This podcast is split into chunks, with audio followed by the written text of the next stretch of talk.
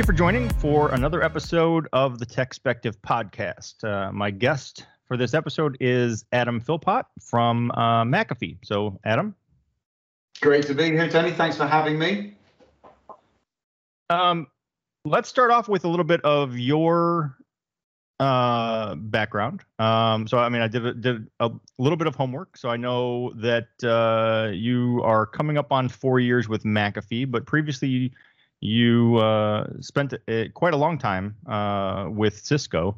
Um, so you know you you you certainly have been around the networking side of things, but uh, so you know give, give me a little bit of your background. Absolutely right. I uh, I joined Cisco in Australia. I'm actually British. I joined in Australia uh, back in 2002, uh, where I did various roles there. I moved with Cisco to Singapore in 2010, so I spent a few years in Singapore as well, and then in 2013, end of 2012, moved to the UK to run uh, the uh, cyber business for Cisco, which was a fledgling business at that time, uh, largely put together through acquisition. And then uh, a few years after that, a couple of years, uh, the most notable acquisition of SourceFire occurred, obviously in the networking space on IPS. Uh, so we really built out quite a strong architecture at that time with Cisco. And then what was it, 2017, moved over to to McAfee to to build something special here.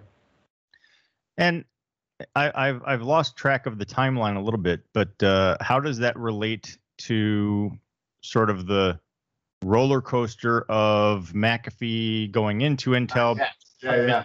Like where, like yeah. where did you join the party? So uh, yeah, who owned them then? So that was uh, that was just after the Intel spin out. Uh, so TPG had just taken ownership. Literally, I think you know, I, I, wasn't here during the Intel days, uh, but it was literally a few months after the Intel spin out when TPG had taken ownership. Uh, so at the beginning of that journey, obviously, as you know, we uh, we IPO'd uh, last year uh, in October as well. So been through quite an interesting journey with the company from that perspective. Okay. Yeah, it's got uh, it's it's it's got quite the history. Uh, it does indeed. It's been around a long time as a company as well. Lots of acquisitions, lots of organic, lots of owners. It's uh, yeah, real, uh, really interesting history there.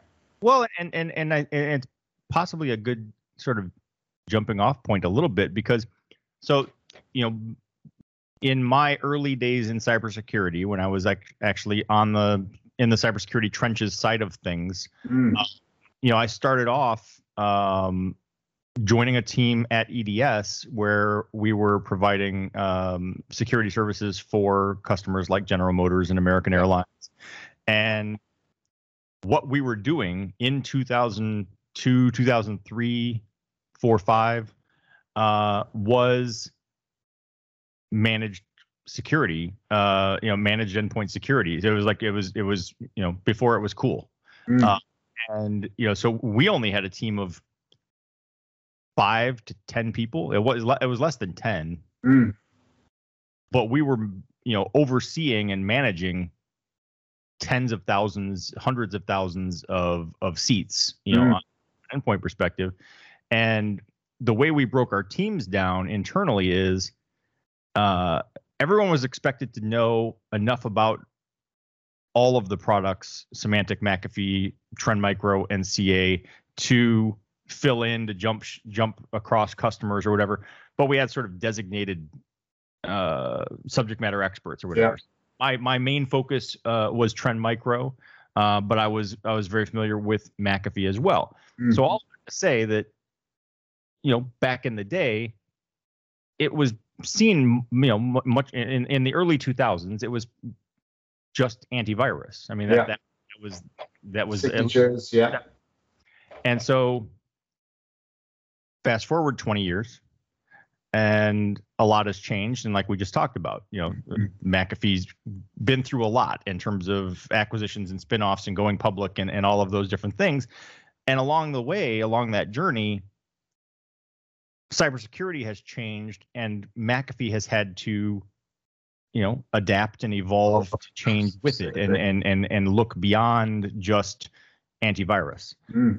um, you know so one of the things and, and again this kind of connects the dots between your your networking background from cisco and, and where you're where you're at with mcafee one of the kind of up and coming you know hot trends in cybersecurity so to speak is zero trust and and and zero trust network access, and uh, I know that's a, a focus of yours. So, um, just as a baseline, let's start with: Can you explain or define zero trust and ZTNA, at least from the McAfee perspective? Yeah, absolutely, absolutely. It's it's a huge question in the context of the framing you've provided there as well, because you know, uh, let me get to Z, you know, uh, zero trust ZTNA in a bit. Let me first of all start with maybe the kind of higher level thing that we're trying to do. You talked about evolution, you talked about how the world has changed.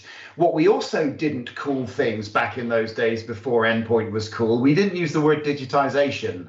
You know, people were using technology, but at that time we didn't call it digitization, and now we do. But in a sense, that was the, you know, some perhaps some of the earlier times at which people started to digitize with obviously the internet 1.0 back then. Um, and so, you know, the way we've evolved over time is basically in line with the way our customers have evolved. If we if we don't understand how businesses are using technology to evolve, then we cannot secure them is they're exposed to risks throughout that evolution, right? And so, you know, we've seen a massive change in digitization in terms of the devices themselves, so the endpoints that are being protected, whether that's through personal devices, you know, the iPhone, which wasn't around back in the early 2000s, or IoT, for example, lots of diverse endpoints. But at the same time, the things and the ways in which those are connecting has changed phenomenally as well. Back in that time you mentioned, you know, we had inside and outside you know, good and bad, trusted and untrusted. And that's when we start to think mm-hmm. about zero trust, right? Inside and outside, and, you know, the, those binary decisions we were once able to make with perhaps the firewall is the gateway between good and bad worlds, right? Um, and so as, as I think about it from a McAfee world, I, I, think about it in terms of our customers. How are they evolving? How is the dimensions of trust that, that are upon them evolving? Uh, and how do we help them with that as well? So that's really where we start to get into zero trust, which is you used to be able to prosecute inside and outside. And then you saw next gen firewalls, things were getting through on port 80 for the internet that weren't trusted, even though you were trusting the internet, which sounds weird. Uh, you know, so like the world has changed, and therefore the, the, the, the complexity of what you can and cannot trust has massively changed. That's kind of a foundation for zero trust. I would say ZTNA is very much a subset. It's a feature. I see a lot of organizations talking about zero trust, but they talk about it with just a feature view as opposed to a more architectural uh, view on zero trust as well. So let me kind of pause there because there's still loads more that I think we can we can say there, but hopefully that gives some framing in the realms of digitization. Yeah, it does, and and and and I think it's a it's a very you know it's it's very uh, valid point and good foundation to start from just how that how the technology landscape has shifted o- over the course of 20 years. I mean, it's yeah. it's, it's, you know a, a completely different. Mm. Uh, and and even at the time, when you know when I was when I was you know working uh, you know with EDS and doing you know th- this managed antivirus, um, that was kind of the early days of you know people had uh, you know Blackberries. That was that was mm. the hot. It was a, yeah. You, were one of the cool kids if you could get the get the BlackBerry. Yeah, and, I, I, had a Palm Treo. I don't know if you remember those, but that was the kind of cool calculator-looking device back in those days. Yeah. so yeah, the, so you started having yeah the, the, the, personal digital assistants. I had a, I had the uh, so I had the handspring.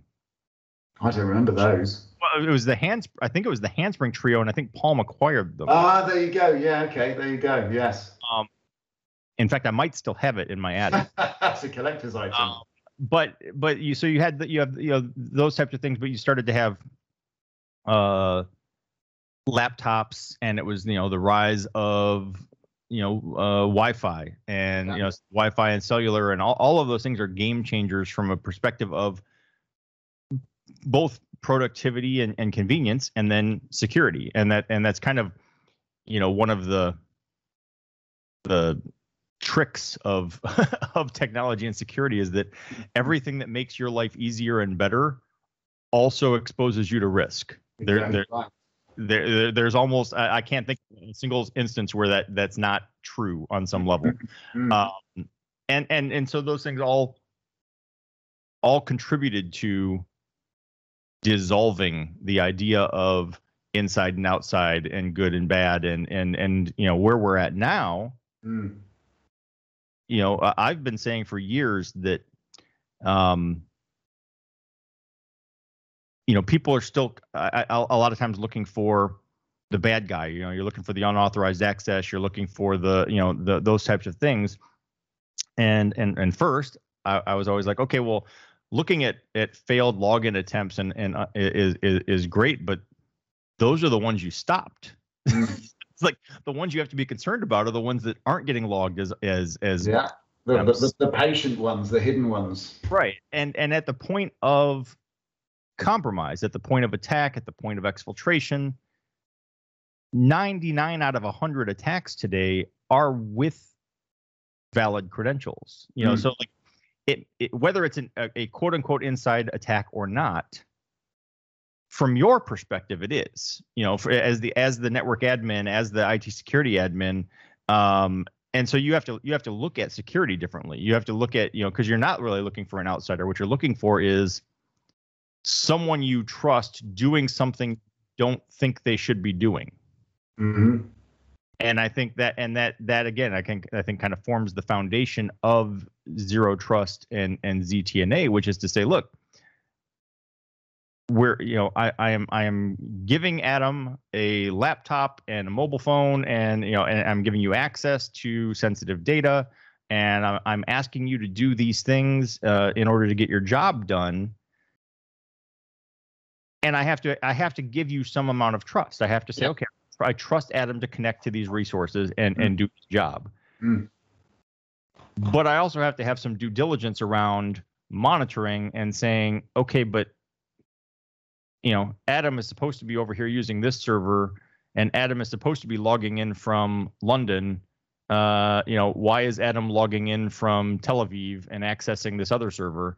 You mm-hmm. know, those those types of things where you know, it, so it's not it's not that you're looking for an outsider; it's that you're looking for an insider who's doing strange things. Yeah, or or or, or a, an outsider that's masquerading, of course, as an insider. Um, that's what I mean. Yes, yeah. but but but from your perspective, it's a, it's an insider who's doing things you yeah, don't expect. Mm. Right. Yeah. Mm.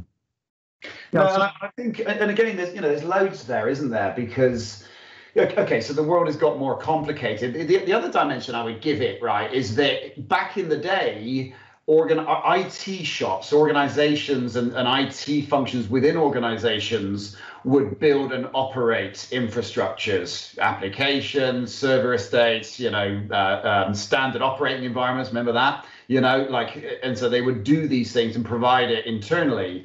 Now they pretty much stitch together services that are received from others to create the holistic infrastructure. And so that you know that that blows trust wide open. Not only then is there no longer an inside or an outside, but also the way that you build and consume IT services is significantly changed. You know, you're stitching together rather than building your own. So there's an extension of trust to those that are providing those. But but the accountability to own the risk hasn't shifted. You are still responsible for the security and safety of your data, and the state and, and the stakes have got higher as you think about you know things like GDPR, for example. Um, you know the responsibility is increased for you to be able to do that. So what what I would say though is you know that all sounds unassailably difficult, and it is. It's harder than it used to be. The world is more complex in that in that in that domain than it once was. However, there are still there's some really interesting principles. Some some that have changed, some that remain the same.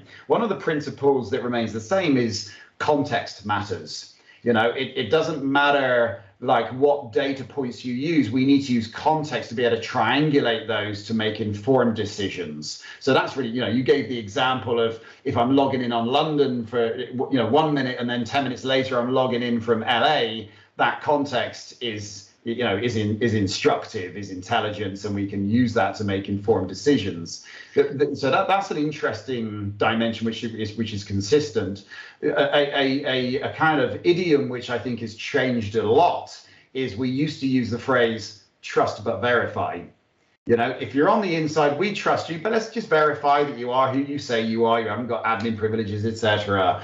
That's massively changed a lot. You know, and and and you, you hear the phrase as it relates to zero trust being never trust, always verify. I, I actually feel personally, I think that's quite an extreme way of stating things because there is there has to be some degrees of trust within an organization, but that trust has to be earned. You know, it's not given as freely perhaps as it once was. And, and I think, you know, this is also the, the third dimension I would bring in here is around risk. Risk cannot be eradicated completely unless you wish to not pursue any gains whatsoever. You know, like we, we take risks in the pursuit of gains, but it's about getting that equation right. If the gains are big enough, and the risks are commensurate with those rewards, then we'll pursue them. Of course, we'll try and mitigate and reduce those risks to an acceptable uh, level, but you know we do we do want to pursue those gains as well. So it's that balance between those two pieces, which I think is also extremely important here. Yeah, absolutely, and you know I feel like you know so you know zero zero trust as a concept has been around for you know years, and mm-hmm. and it, it has it, it was already it had some momentum. It was gaining traction. It was, you know, it was, it was, it was, you know, a, a, technology and a concept that companies were getting on board with. And then 2020 happened, and mm. we had, you know, the whole world went into, you know, COVID 19 pandemic lockdown, um, and everyone was working remotely. And like a lot of things about digital transformation, all of a sudden zero trust and ZTNA like skyrocketed in in in uh, relevance and importance yeah. companies. Yeah, that's exactly right. And because I think you know organizations needed to run their operations, but with a very different way of connecting their staff to information, of course.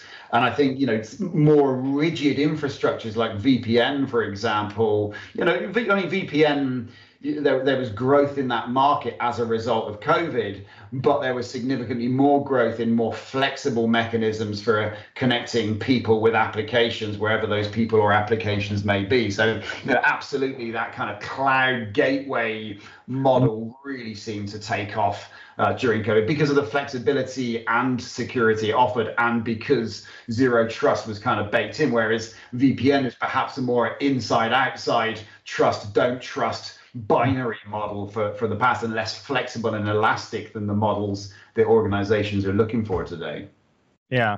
Well, because I feel like even even though we've said for I don't know a decade that you know the perimeter is dead, the perimeter is dying, some variation on you know that that theme.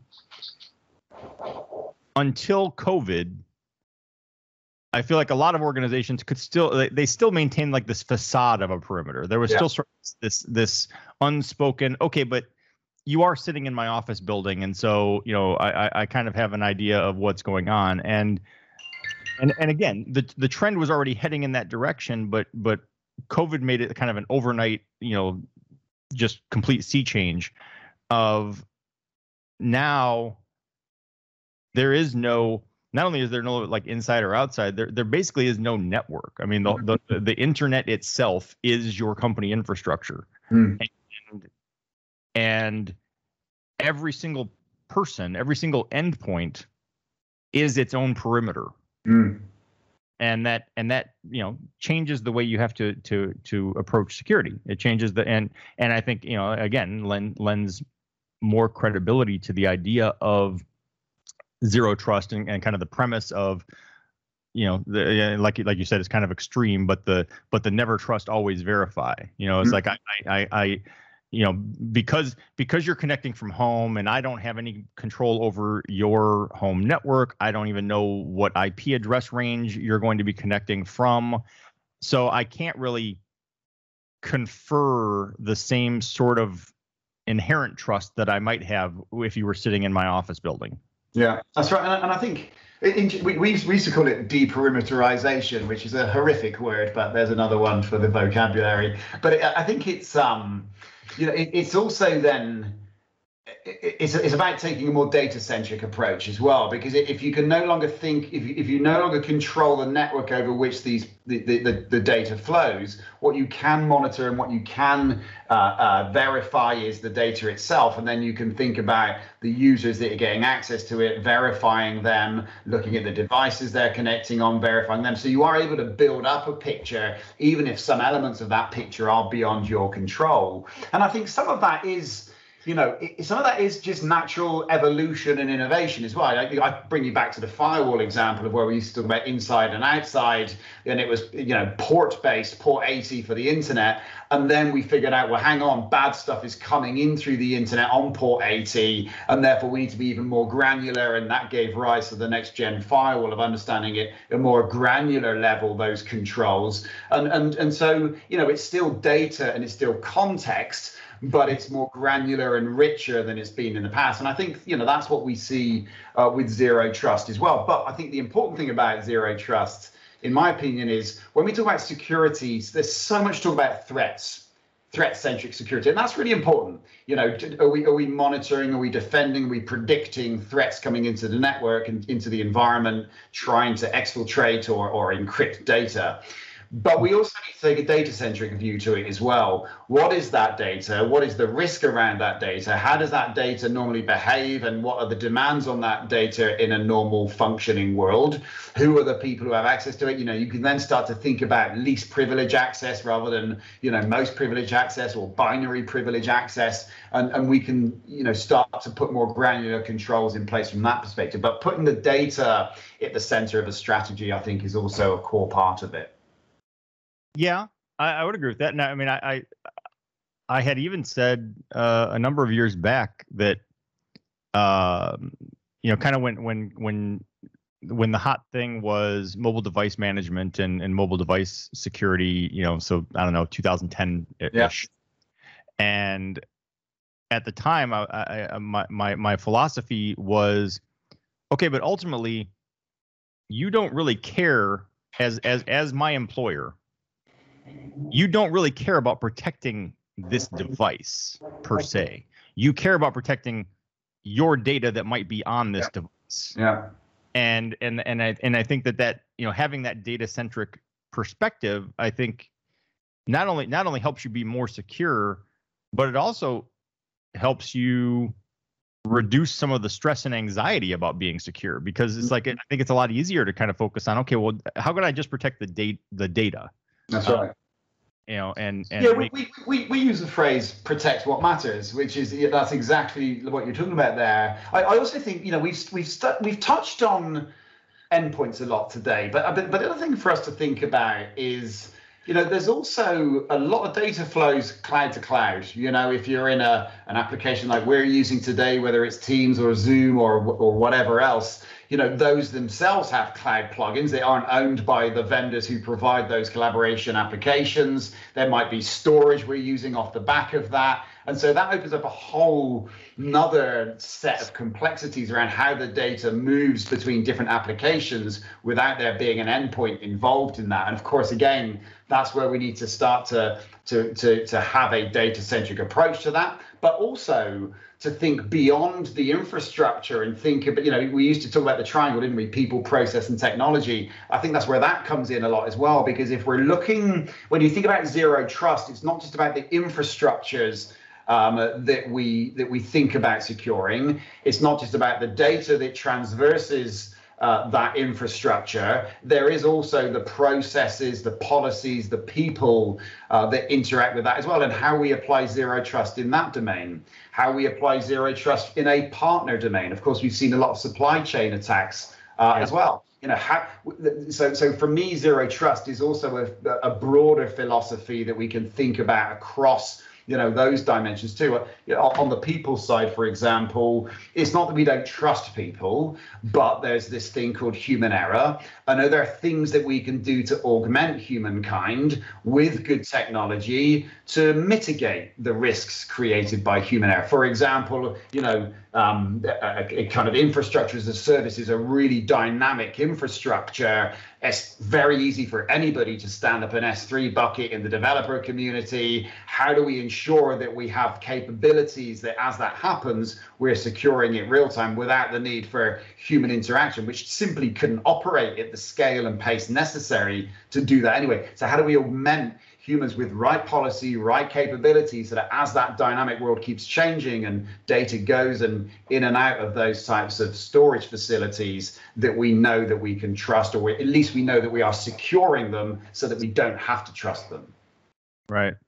Yeah. Yeah. I, when you mentioned the the cloud to cloud, you know, I think it's it, it is worth talking about the fact that you know, we talk, you know, uh, you know, I, I'm, I, I made the whole example of, you know, you logging in from Tel Aviv or you logging in from LA and, and, and there's sort of that, that user centric perspective on, on security. But that does uh, kind of miss the mark on the fact that in a lot of networks, the device device the, the device to device communication or the things that are going on on the back end between machines yeah is significantly more. Like the users are just the tip of the iceberg, right. and there's stuff going on underneath. Mm. Um, and you know, and and, it, and it's those interactions. Uh, you know, like you say with the supply chain attacks, it's like I don't I don't necessarily need to compromise you. I can compromise you know some some other network that you trust. You know, and and so you know, zero trust definitely plays a role there too in terms of saying, okay, yes, you know, Acme company is a supplier to us, and we have a connection to their network, and you know it facilitates these these interactions. But we still have to pay attention to what's going on there, and mm-hmm. and and and you know look for things uh, that that seem suspicious, or you know, and and verify that that uh, you know they're that those connections are doing what we think they should be doing. Yeah, and and as you said, that's a high volume body of traffic, right? High, you know, high creation, high volume of, of traffic movement as well. So, you know, again, that that then comes back to well, you know, humankind have a role to play, but you know, it, it, there's simply not enough talent. I mean, we all know there's labor shortage in the cyber domain as it stands today. I mean, last I checked, it was like four million roles it couldn't be filled. You know, it's a huge uh, uh, deficit of talent based uh, versus demand.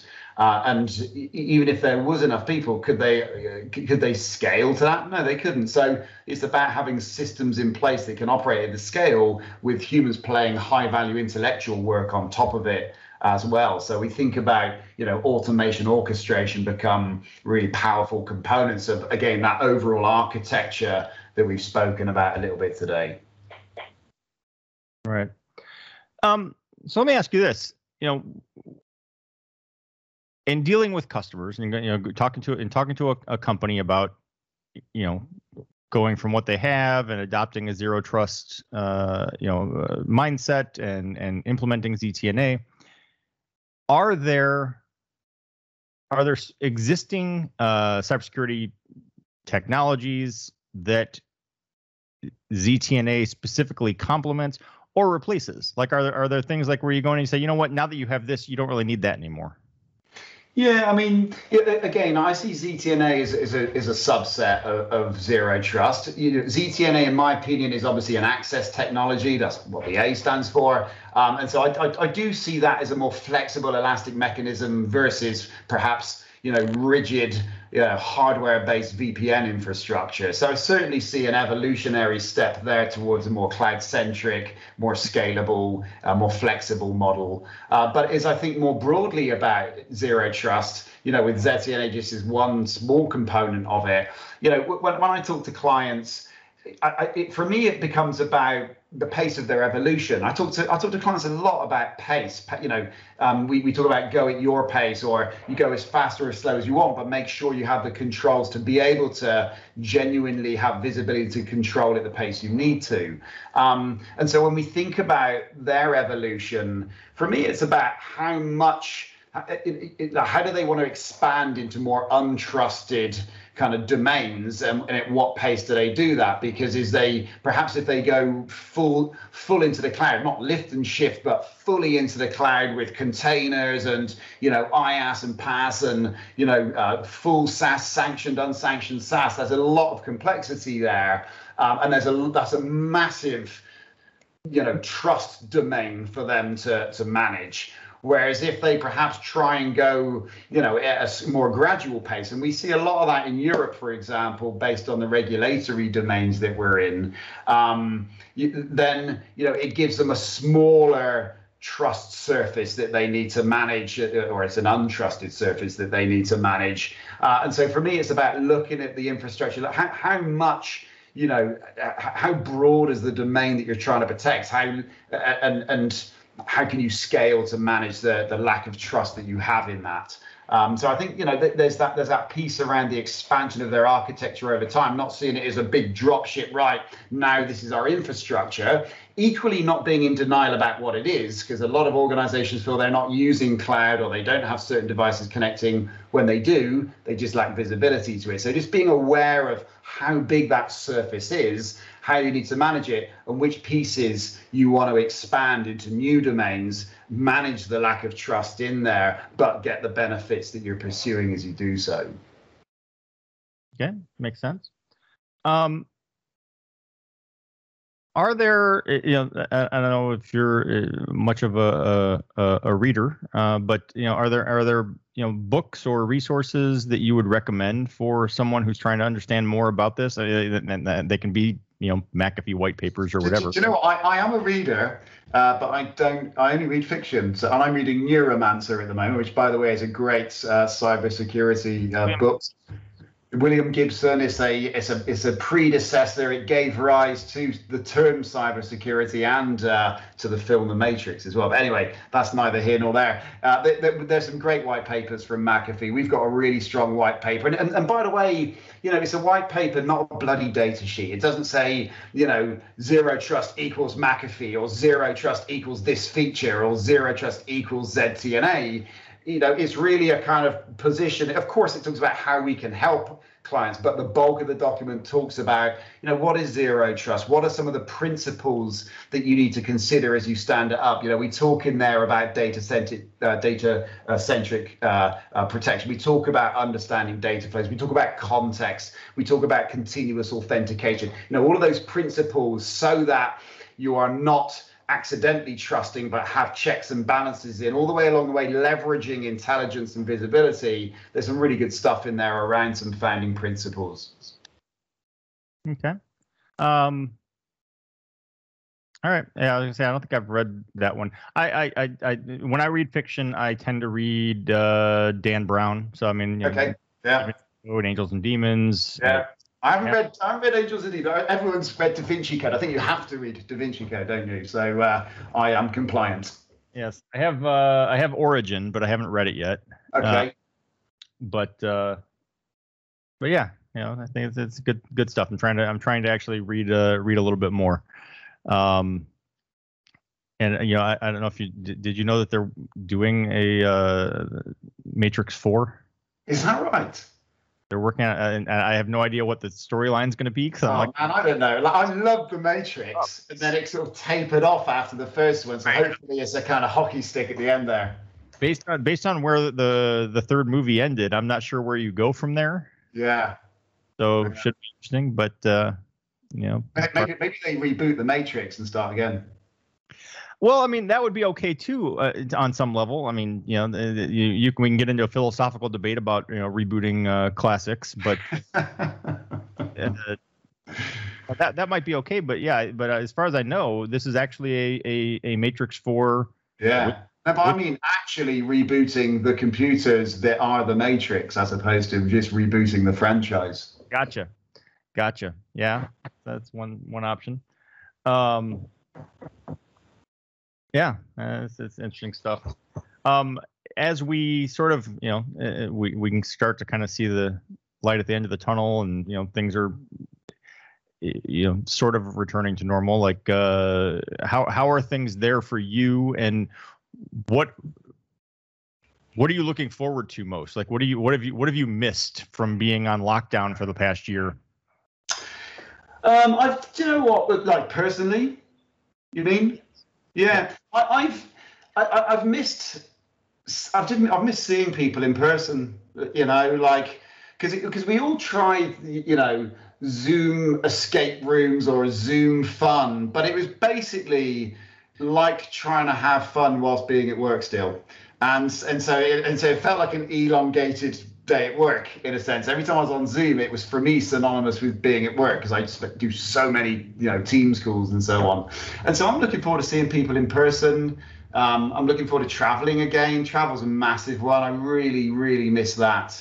Um, so looking forward to uh, to travel. I mean, I, I, will say, like it, it gave the planet a breather all the you know the lack of commuting and the lack of air travel you know so I, I kind of you know i'm hopeful that as we come back into um, whatever the the next normal looks like that that we gain some balance from this because it's been brilliant like, having breakfast with my kids every day um, and I sort of will miss that if I'm not doing it. But equally, you know, if we can find balance, so it's not all the way back into the office or on an aircraft every two weeks like I was, you know, it's I, I, I would like that balance, but at the moment it's more imbalanced on just being, as you said, locked down. So looking forward to balance. Yeah, and there's a little bit of uh, yeah, I feel like uh, over the past year, most of the companies I talked to seemed like they were totally on board with like yeah this is this is cool we're still productive people are, are able to kind of you know do their thing and so we'll probably keep this you know going forward now that we're kind of starting to come out of it, I'm seeing you know some of those companies kind of walk it back and be like, well, no, we actually want you to come into the office again, and it's starting yeah. to cause some friction for some yeah. for companies with with employees. Mm. Saw someone post on Twitter or LinkedIn a thing that I, I I completely agree with, which was saying, look, we've now gone through this, and on the one hand, it's fair to say that this has not been a valid experiment or a valid measure of okay what does fully remote work look like because it was under duress it was mm. it wasn't. Choice. And so you know so i do think you have to kind of come back to quote unquote normal and start to kind of feel that out and say okay mm. well what, you know m- maybe adam likes going to the office you know mm. and tony likes working from home. Um, and what should really matter is just the end product. What should matter yeah. the job getting done uh, and and are you are you accomplishing what you should? But the thing that i saw that someone shared on on on on twitter or linkedin was you know saying look employers you know uh, recognize that you know maybe maybe adam does better uh, sleeping in until 10 a.m. and you're working from you know noon to to 9 p.m. Mm. Uh, you know maybe you know, like you said, having breakfast with your kids, you know. So, so in terms of work life balance, you're like, maybe it's good to give people the flexibility of waking up and having breakfast with their kids instead of rushing out the door or having the flexibility to make a doctor's appointment. Yeah. and, uh, uh, and, and, that, and that's, that's like really healing from the company. That, that's really on message with our discussion today because what is that about? Trust. You know, why don't we allow people to work in that way? Because we don't trust them to. We may call it something else and we may refer to it as a different reason, but it's we don't trust them to. And so as we think about how like the, the, the, notion of productivity i found really i've been reading a lot about that recently around people are more productive but I, I think what i what i see is that people are working more not necessarily more productive. you know, productive is they are producing something which is impactful, as opposed to having spending more time at work. Do you know right. what I mean? And so I see productivity maybe slightly differently because it, there is only so much you can optimize productivity before you burn out. And I do think we see a bit of burnout from uh, from the lockdown working uh, methodology, frankly, um, or the working environment, maybe is a better way of putting it. Um, and so then as we do come back, you know, I think if we can find ways to provide enough flex, we're never going to be everything to all people, you know, but as long as we can get 80% of our people working in a way that, that is good for them, I think that's a pretty good start. I think it offers opportunities as well. Like real estate, for example, is an interesting opportunity because it's been quite a, a, large item on the OPEX line, but fairly static in its utilization because overnight you've got no one in. During the day, you have loads of people on a Monday and nobody on a Friday. Do you know what I mean? And so thinking about how we use things differently for different outcomes. Yep. Uh, you know, we, you talk, you mentioned the the the cybersecurity talent shortage. Um, it opens up employment. Mm. If you, you know, like, I've I've I have interviewed with companies many times over the years uh, from Silicon Valley, and who've said, okay, well, you know, you know, we we get all the way through the interview process, all the way through what would my salary requirements be, and then they say, okay, well, we need you to relocate here. I'm like, oh, well, then we need to go back to that salary requirements conversation, mm. because if you want me to live in San Francisco, uh, yes. you have to pay me twice as much. That that, yeah. that is the dynamic completely. Yeah. And if if you're a company, whether you're in Silicon Valley or you're in Miami, Florida, or you're in St. Louis, Missouri, um, if you have the ability to open up your employment opportunity and say, I don't care if you're working out of a, a you know your your closet in Montana, mm-hmm. as long as you connect to the network and get your work done. Mm-hmm. Because not only not only are you opening up the talent pool, but from the, the you also are changing the salary dynamic. Yeah. Because I don't need Absolutely. to like it, it is relative to the cost of living for the area. I mean, if I if I want to hire someone in in San Francisco, that's going to cost me more than hiring that same person in Montana. Mm.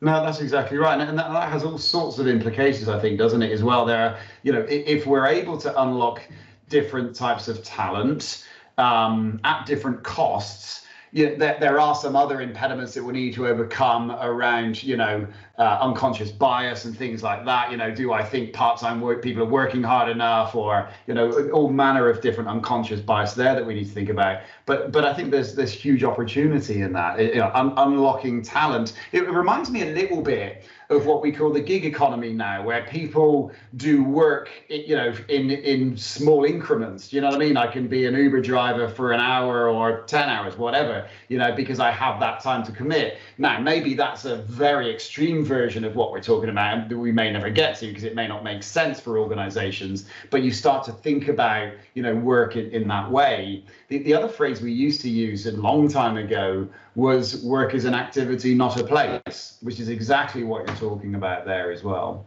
Right.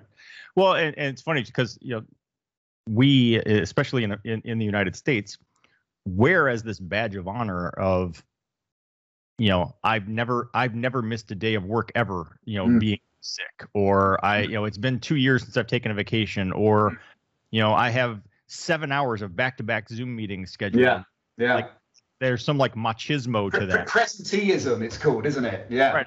I'm a I'm a I'm a stronger, better worker because of that. It's like, no, you're you're you're you're dumb.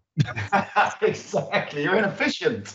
Right. like don't don't do that. It's bad. It's bad for you. It's bad for the company. Yeah. Uh, and I I just I just shared this thing, and I've seen it before, but I just shared it the other day, uh, which is a, a, a, you know sort of funny, except for not funny because it's true.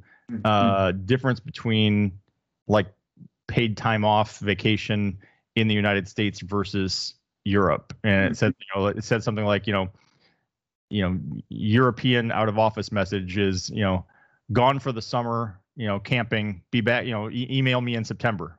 Yeah. And, and, in the United States, it's, I'm going to be out for two hours having uh, my my kidney taken out, but I'll still be available by cell phone. Sad but true and it's just yeah i mean it's like va- vacation is seen as a as a weakness in the united states. If you like if you if you need to take time off then you know then then you're not you're not doing your job.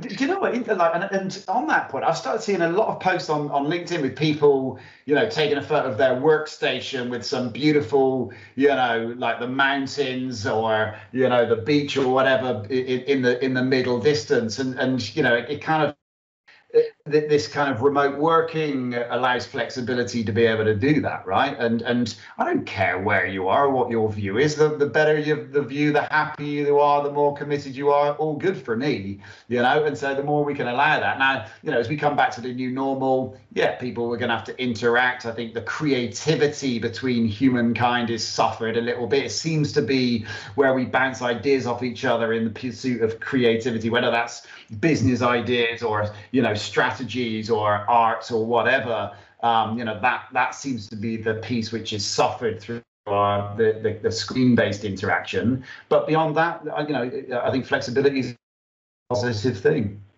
Yeah.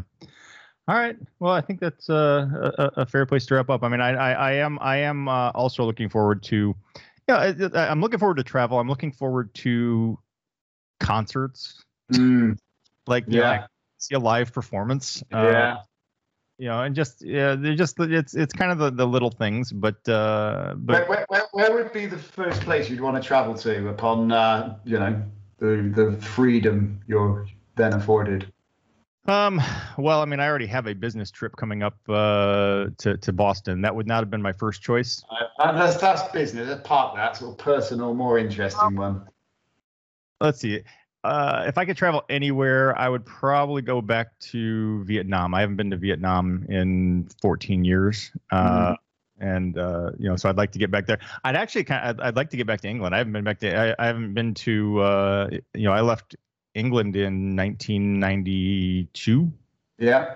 Uh, you know, and you know, uh, RAF Upper Heyford, where I was stationed, yeah. it's it, the, the the base doesn't exist anymore. It's all overgrown and you mm. know and and stuff. But but and and the uh, the pub at the end of the base that we used to hang out at, uh, the, the the Three Horseshoes. I'm pretty sure that, that that doesn't exist anymore. But you know, it would it would be it would be interesting to get back there and, and kind of come back over. There's plenty of pubs to choose from as well. Maybe not that one, maybe not the Three Horseshoes, but there'll be another one somewhere. But uh, lots of pubs to choose from. Absolutely. So, all right. Well, thank you very much for taking the time. Awesome. My pleasure. Good to spend some time with you and uh, appreciate it.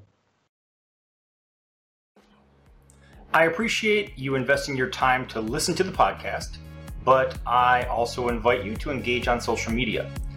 Uh, please go like our Facebook page and follow at Techspective on Twitter and Instagram. You can feel free to let me know what you like, let me know what you don't like, let me know if you love it, let me know if it sucks, and uh, let me know what products you'd like to see reviewed or what uh, questions you'd like to see answered in future posts.